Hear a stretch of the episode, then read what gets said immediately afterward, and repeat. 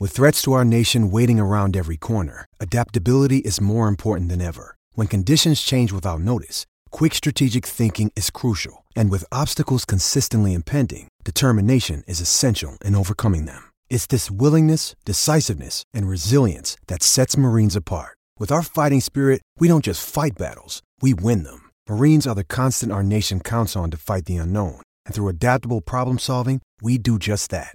Learn more at marines.com. I'm Alex Rodriguez. And I'm Jason Kelly. From Bloomberg, this is The Deal. Each week, you'll hear us in conversation with business icons. This show will explore deal making across sports, media, and entertainment. That is a harsh lesson in business. Sports is and, not as uh, simple you know, as bringing a bunch of big names together. I didn't want to do another stomp you out speech. It opened so, up so many more doors. The show is called The, the deal. deal. Listen to the deal. Listen to the deal on Spotify. This is the Turn on the Jets podcast. I don't have to convince any one of those eight defensive coaches how effed up I am. These players, they want to defend MetLife Stadium for you guys.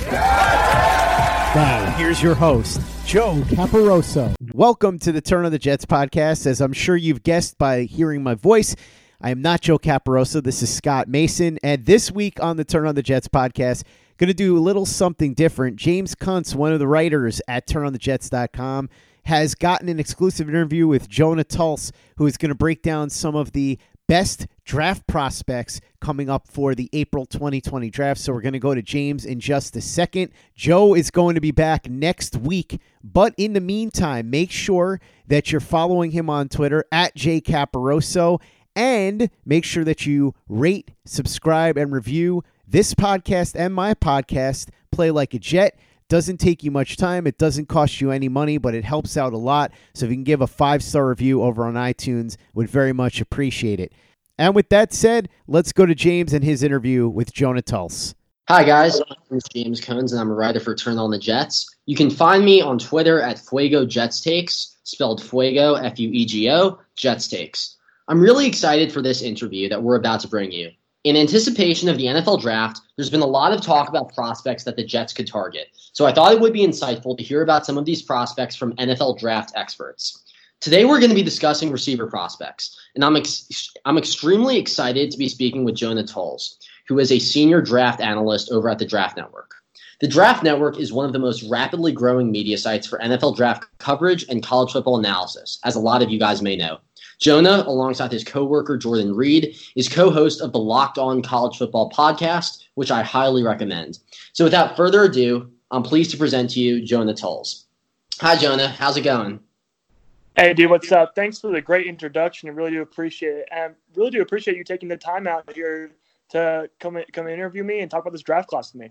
Of course, of course. So why don't we jump right in? Um, the Jets are widely expected to target receiver in both free agency and the draft.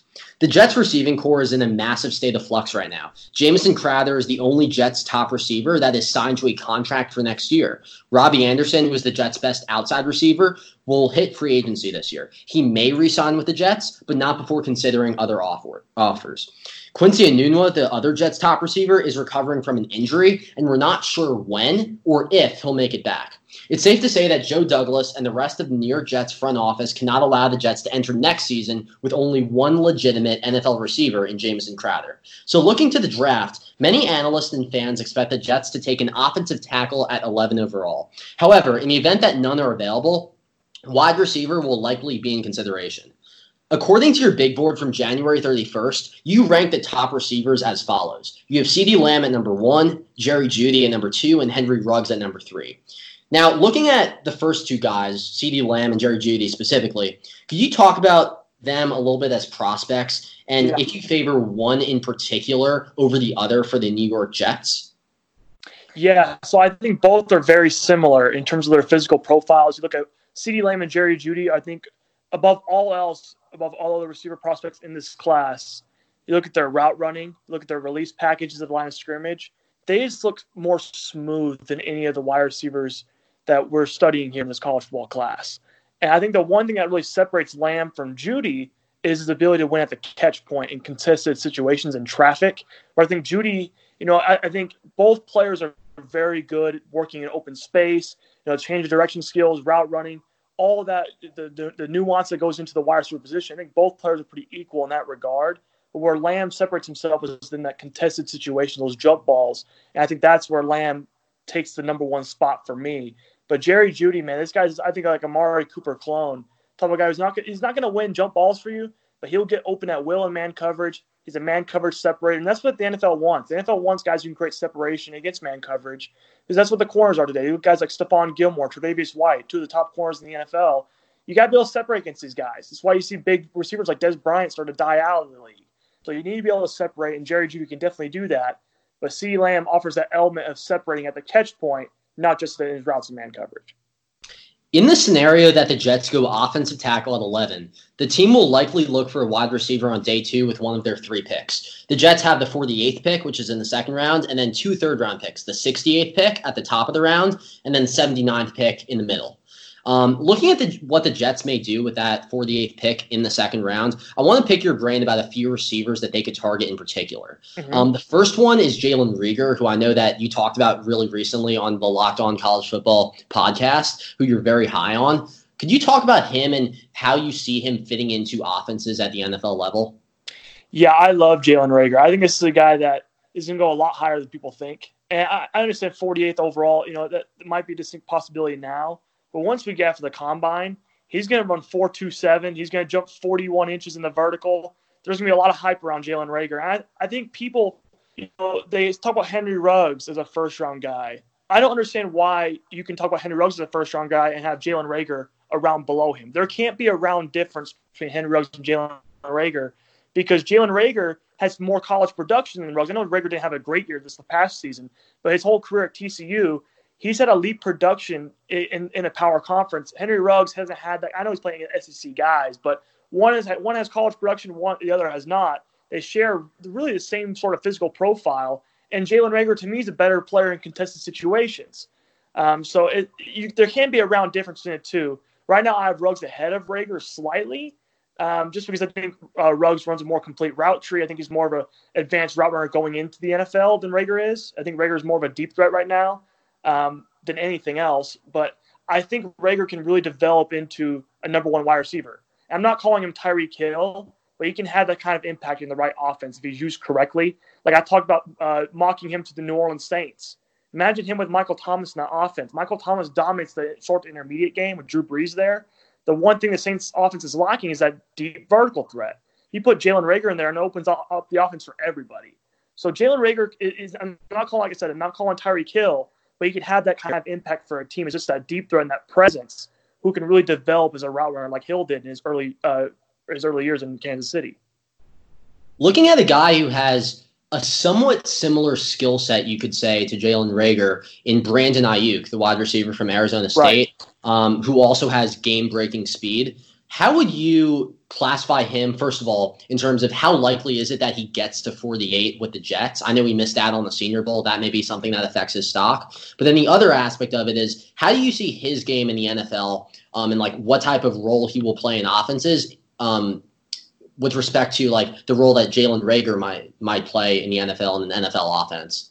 Yeah, so my favorite comparison for Brandon Aiyuk since the preseason was Michael Gallup, who plays for the Dallas Cowboys and he's a great number two option. I think that's what Aiyuk's going to be at the next level. I don't think he's ever going to develop into that true dominant number one receiver for an offense, but he can be that solid number two option. I, I think you know with his speed, and his ability to win after the catch, that's something that's to be valued by every offense in the league. Your ability to make plays with the ball in your hands, and to me, that just reminds me so much of Michael Gallup because Gallup can win with speed. He can win with a little bit of strength, and it's all after the catch, before the catch, with his route run. He's just a really complete player. There's not really one weakness you can really point to and say that's why he's going to fail at the next level. I think Aiyuk has the size, he has the length, he has the speed, he has the after the catch value that you want in a wide receiver prospect that's starting for your team. Uh, I think the one thing you want to see him improve in is a little run more complete route tree. He didn't really do that at Arizona State. Um, I think this is a guy that has false steps out of his stance. Uh, I think he just needs to work on the nuance of the position, his technique at the line of scrimmage. But other than that, he has all the traits you would want you, you would want in a, a starting wide receiver at the next level. The thing with Aiyuk is, is he going to get to 48? Is he going to get to the Jets' second round pick? I don't know. I think his talent suggests he should go in the first round. You look at teams like Green Bay at 30. You look at New Orleans Saints at 24. So team, there are multiple teams that need wide receiver at the end of the first round. But he missed the Senior Bowl because of a hip injury, I believe. And this is something that will need to be monitored when we get to the combine, because that's when we have the medical rechecks. And we'll hear a lot more about the severity of that injury going forward. So it depends on what the medical situation is, but his talent suggests he should be a first round pick. But I wouldn't put out the uh, put out the conversation that he can make it to the Jets' second round pick. That's really interesting. I mean, I know Daniel Jeremiah is one guy who's super high on Aiyuk, um, but yeah, I, in my opinion, I feel like Aiyuk would be a fantastic weapon to add to the Jets' offense and could make Sam Darnold's life a lot easier. Um, moving towards a different category of receivers, guys who project as that sort of prototypical X receiver at the NFL level. One yeah. guy I want to get your thoughts on is Denzel Mims. I know that he was, yeah, I think it's fair to say the talk of the town a little bit when he was at the Senior Bowl. Um, yeah. Way he showed out. Um, could you talk a little bit about where is his draft stock right now after the Senior Bowl, and what type of skill set does he have, um, and how will that um, play in, at the NFL level? Yeah, so I think he entered Mobile as kind of a fringe top 100 guy, and then I think he walked out of Mobile. I think as a day two lock. Uh, it was really important for him to go against press coverage in Mobile because that's not what he did a lot against in the Big 12. The only team that played press against him in the Big 12 was TCU, and that was his toughest matchup of the season when he played, played against Jeff Gladney. Um, so we wanted to see him go against press coverage at the Senior Bowl, which is primarily what they do in those one-on-ones, and he showed out really well. Uh, it's something he really needed to prove, and he showed his he showed himself well as a separator. There's, no one could really stick to him on the hip pocket in man coverage here in Mobile, and you know guys like Lamar Jackson who guarded him. You go guys like Dane Jackson. These are guys that couldn't be able to guard him in off man or press man, and these are guys who can both move. And I think Denzel Mims proved a lot of things to evaluators, but two things in particular. One, the press coverage aspect I talked about because again, like he didn't face a lot in the Big 12, and two, that he's a tall receiver at 6'2", 200 pounds who can separate and move in, as a route runner. So I think those two things are really important for his draft stock. And if he can run a fast 40, which is what I think he's going to have happening because he's a former track athlete. So it would not surprise me if all he runs sub 4 5. So he's not your typical X receiver in that he's just this, you know, that narrative of a big burly guy who's only going to be able to win at the catch point he can win in a lot of different ways. I think he proved that in Mobile, and I think as a result, he's going to be right in that wheelhouse for the Jets' day two picks. And it would not surprise me at all if he's going to be one of those selections because he's such a quarterback friendly receiver. You throw in his direction, he has the wingspan to go get it, he has the catch radius to go get it, and he can win in man coverage as a separator, not just as a contested catch guy. How do you see him projecting at the NFL level? I mean, what's the ceiling? What's kind of the floor? Could you give me a sense of that? Um, I don't want to throw out a player comp right now until I have one that I feel like mm-hmm. is good enough. But I will say though that I think he can be a legit starting X. I don't think he's ever going to be this Pro Bowl kind of player, but I do think he can be. You know, I think his upside's probably a thousand yard receiver. I think he can be that kind of thousand yard receiver, ten touchdowns. But I don't. I, I really think that if you put him in an X, you can play the X or the Z. It doesn't matter. I, I think this is a guy that I think you just play your best receivers on the field, regardless of they're X or Z or not. I think a lot of people get caught up in the XZ stuff in the slot. Denzel Mims can play any of the three, I, I believe. I, think he's shown with well, what he showed in Mobile good press coverage. He showed at Baylor with his production over there in the red zone and his ability to win in contested situations. I think you just play him on the field and see what you see what happens. But I think his upside is relatively high. I mean, this is a guy like I said, former track athlete who's really fast. Uh, he, he, he separated against man coverage, showed that against Mobile and he can win at the line of scrimmage. And of course, you can see him in the red zone. He probably has the best hands of any receiver in this draft class. So it, this is a guy that I think has a lot of upside. I think he'll get drafted a lot higher than people think. Don't be surprised if he sneaks into the top 50 just because of all those traits I just mentioned. Hey, it's Kaley Cuoco for Priceline. Ready to go to your happy place for a happy price? Well, why didn't you say so? Just download the Priceline app right now and save up to 60% on hotels. So, whether it's Cousin Kevin's Kazoo concert in Kansas City, go Kevin, or Becky's Bachelorette Bash in Bermuda, you never have to miss a trip ever again. So, download the Priceline app today. Your savings are waiting. Go to your happy place for a happy price. Go to your happy price, Priceline. I'm Alex Rodriguez. And I'm Jason Kelly. From Bloomberg, this is The Deal. Each week, you'll hear us in conversation with business icons.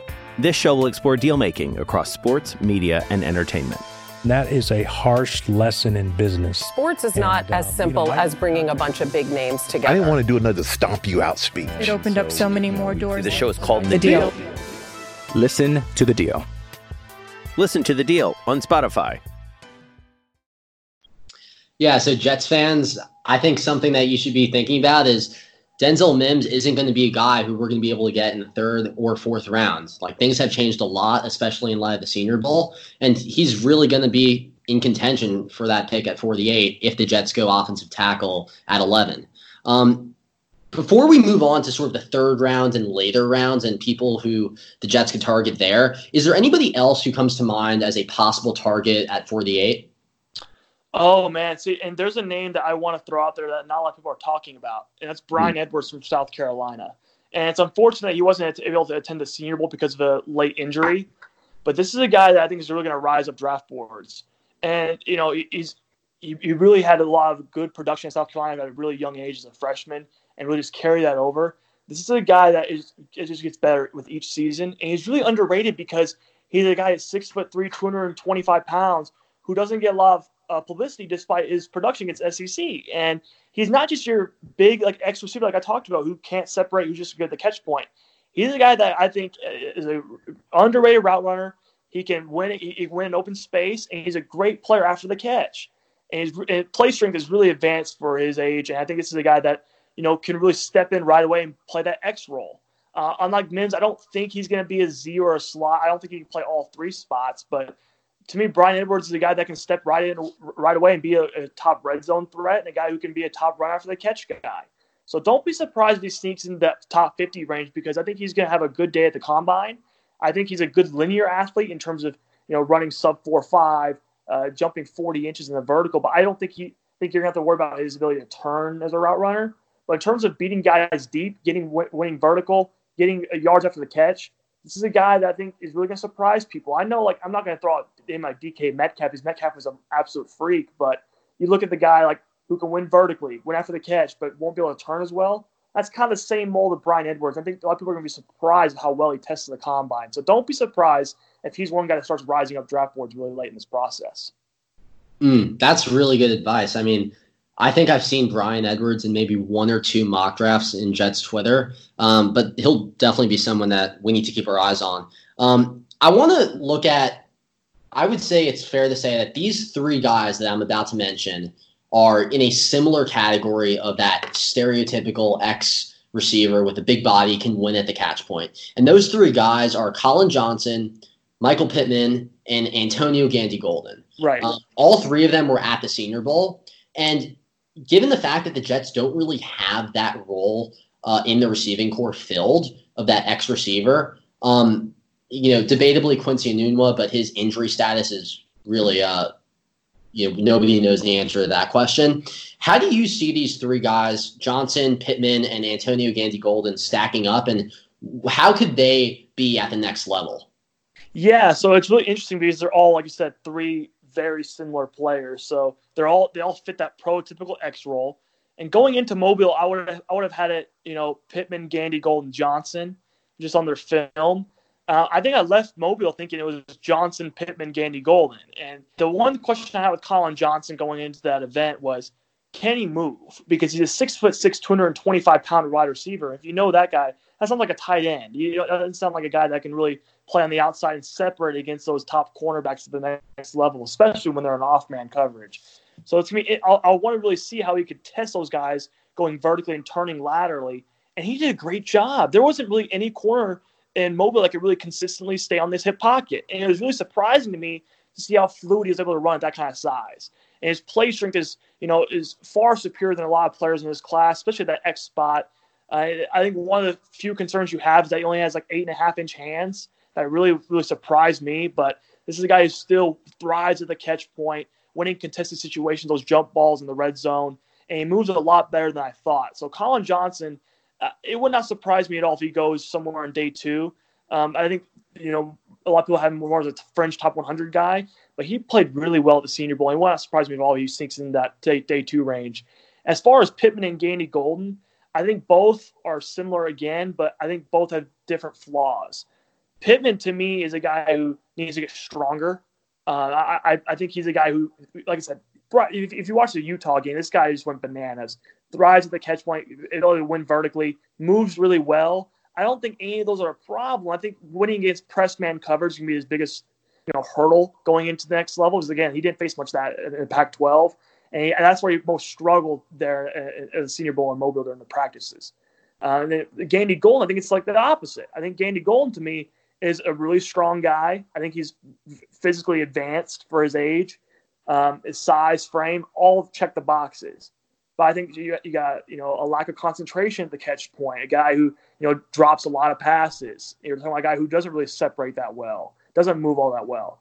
His 40 times gonna be really important because Gandy Golden to me is a guy that I think does a lot of things well in terms of you know his physical profile, like I said, the strength, the length, much more advanced than a lot of receivers in his class. But the drops are a concern, and the speed is a concern. Why? I don't think the speed is a concern with either Johnson or Pittman.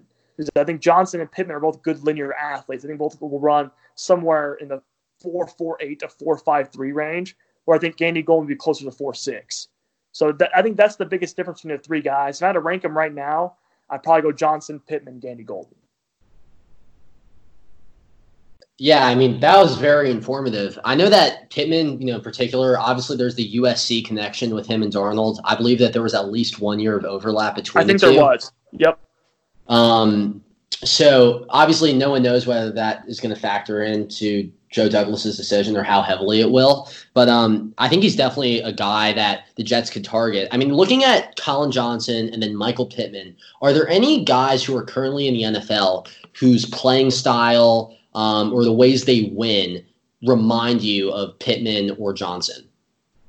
I just look at the big receivers that have played, you know, and uh, I think one of the few names that comes to mind with Michael Pittman Jr. is a guy like Marvin Jones, the guy who I think is a bigger receiver who moves well. Uh, I don't think Pittman Jr. I don't think he's going to be that guy right away. But I think if he gets stronger and a guy who, again, Pittman's, Pittman Jr. is a guy six foot five, 220 pounds.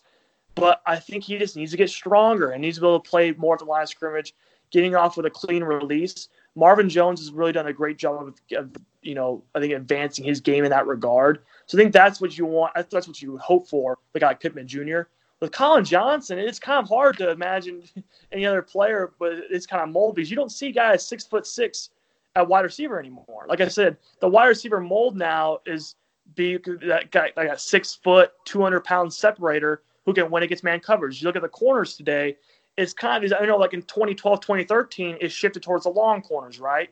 Deal with like the Dez Bryants and the Brandon Marshalls.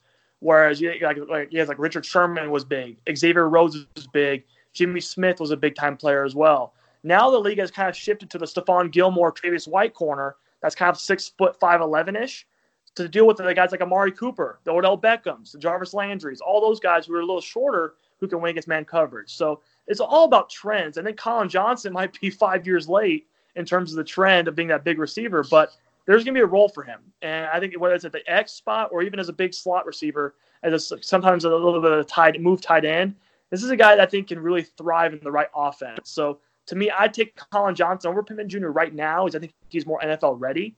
But I think both players have a high upside. Mm. Okay, last question for you. Is there any guy that fans may not know about for the late rounds who could be a high upside target or even someone who is a high floor, someone who you like in the late rounds who you think can make an impact in the NFL who fans may not know about? there's a name that I think you guys need to get very familiar with, and is okay. And, and, and his name is Donovan Peoples Jones from Michigan. Ah. And the reason why I say this is because he's not getting any hype right now because he didn't produce a lot of Michigan, thanks to guys like Wilton Speight and Shea Patterson playing quarterback over there. Didn't get much help from his quarterback play over there in Ann Arbor, but this is a guy who's a freak athlete. He's going to run sub 4 4 and he's going to jump probably the highest of any player at, at, at the combine. He may jump 44 inches. Like this is a guy that's a freak athlete. He jumped 42 inches, I think, in high school. So this is a guy that wow. can really move. He can. He's really explosive. He is. The thing with him is that it's all kind of unknown because, like I said, the quarterback play in Michigan was so subpar that his traits weren't able to be accentuated to the level to where his athleticism is. So like his production doesn't match his athleticism because he was kind of held back in that offense. But if he's put in the right situation and he's given, I think, the opportunity, man, he could be one of the steals of this draft just because he has all the production and traits you would look for in a first round guy. Like, in terms of just the physical profile, he's just as good as any wide receiver in this draft. If you look at his size, his speed, his athleticism, but the one question you have with him is the production. And I think a lot of people don't know like, his route tree at Michigan was literally just a slant, a go, or a screen. So a lot of people don't know like what he can do from a complete route route running wise. And it almost reminds me a little bit of Parris Campbell, Ohio State. I know different different molds of players. Parris Campbell was a 5'11, like 200 pound guy at Ohio State last year. Don Peoples Jones more of a 6'1, 6'2, 200 pound guy. So different sizes, but similar kind of roles. Because Parris Campbell was kind of like a, a gadget guy at Ohio State, and he didn't really show his true potential as a wide receiver as on the outside. Where Peoples Jones is kind of the same sort of thing at Michigan. So you wanted to wonder how is he going to look in those route running drills at the combine, running run the full route tree, and how is he going to test? Because I think he's going to test off the charts. And if those two things, you know, check the boxes there, he could really rise in that late first round, early second round, right where the Jets are picking. Mm. Wow. Yeah. I mean, I think he's a guy that's been largely overlooked, um, especially by Jets fans. I don't see him in very many mocks at all. Um, but yeah, he'll definitely be someone to keep an eye on because, you know, if he were to get to the 48th overall pick and the Jets go OT at 11, you know, he could be a future New York Jet. Um, certainly, we have a long time to wait to find out if that's going to be the case. But um, I just want to thank you so much for coming on here, Jonah. Um, and I just wanted to know if anybody who's interested in following your work, um, where can they find you? Yeah, man, I, I, appreciate you inviting me on to be on this podcast and this interview, man. But uh, yeah, so you can find my work at Jonah NFL at Twitter. And if you want to find my uh, draft articles, my draft content, you can go to draftnetwork.com where, you know, I'll have an article published every day. So just I, again, I really appreciate you uh, having the time to take the talk to me today about the draft. And you know, it, it's you talk about you know when, when we talk about draft season, it's just really exciting, right? You get you get to the combine, you get to the pro days. it's it's that feeling you don't get doing any other sport. So anytime I could talk about it with anyone else, man, I, I really do appreciate the time you uh, talking with me today, and I just I can't wait for the draft to happen, man. same here, same here.